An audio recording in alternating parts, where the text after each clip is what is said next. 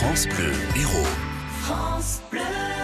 Bonjour Jean-Paul. Bonjour. On va prendre la direction des vignes. Et alors, curieusement, on va trouver un petit insecte. Je n'ai pas retenu son nom, si ce n'est son surnom, Gouzi Gouzi.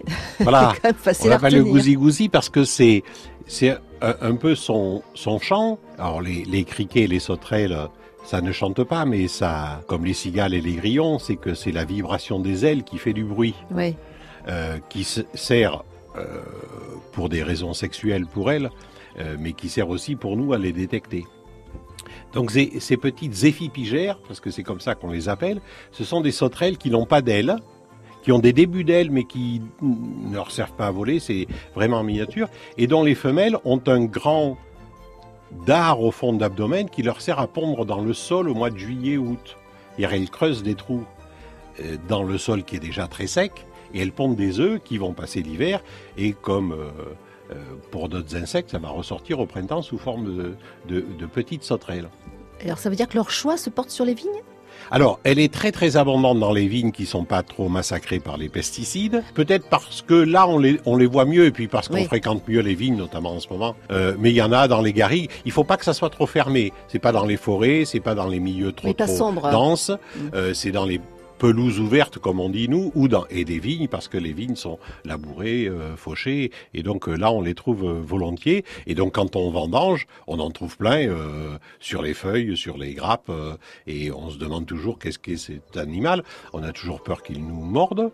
Il a des mandibules. Ah, quand même. Il faut quand même un peu se méfier, mais enfin, c'est pas non plus. Ah, elle peut, elle peut s'agacer. ah, mais, mais c'est-à-dire ça a des mandibules parce que ces grosses sauterelles sont en général carnivores, elles mangent d'autres sauterelles ou d'autres d'autres animaux, donc ça a des mandibules pour manger. Mm. Alors ça nous pince un peu, c'est pas non plus pas... pas la fin du monde, hein. Mm. Euh, mais euh, effectivement on peut les les voir parce que comme ça ne vole pas.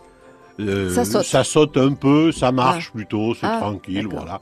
Donc on peut les observer, les euh, vraiment tout à fait Et ça, c'est vraiment, c'est vraiment de chez nous et en ce moment. C'est très méditerranéen et c'est plutôt maintenant, plutôt en été, fin d'été, que on peut les voir parce qu'il y en a absolument partout et des quantités astronomiques. Bon, on retiendra facilement Gouzi quand même. Oui, voilà. Mais éphipigère, c'est un joli nom. C'est un joli nom.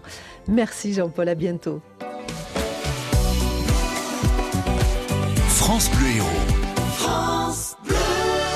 Les écologistes de Lezière, vous l'avez entendu, sont des passionnés. Puis on apprend des choses sur ce qui nous entoure quand même, ne plus se balader de la même façon. Alors vous pouvez vous former si vous le souhaitez avec les écologistes de Lezière. Hein. Ils proposent des formations là d'ici la fin de l'année. La prochaine, c'est une formation sur la cuisine des plantes sauvages.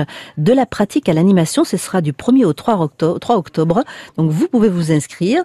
Euh, ce sont des organismes euh, certifiés, donc euh, c'est une très belle formation. Je vous donne un numéro de téléphone pour en savoir plus, c'est le 04 67 59 97 37. 04 67 59 97 37. Sans oublier les séjours de vacances également, mais ça on y reviendra pour vos enfants. À tout ça. À plus tard donc.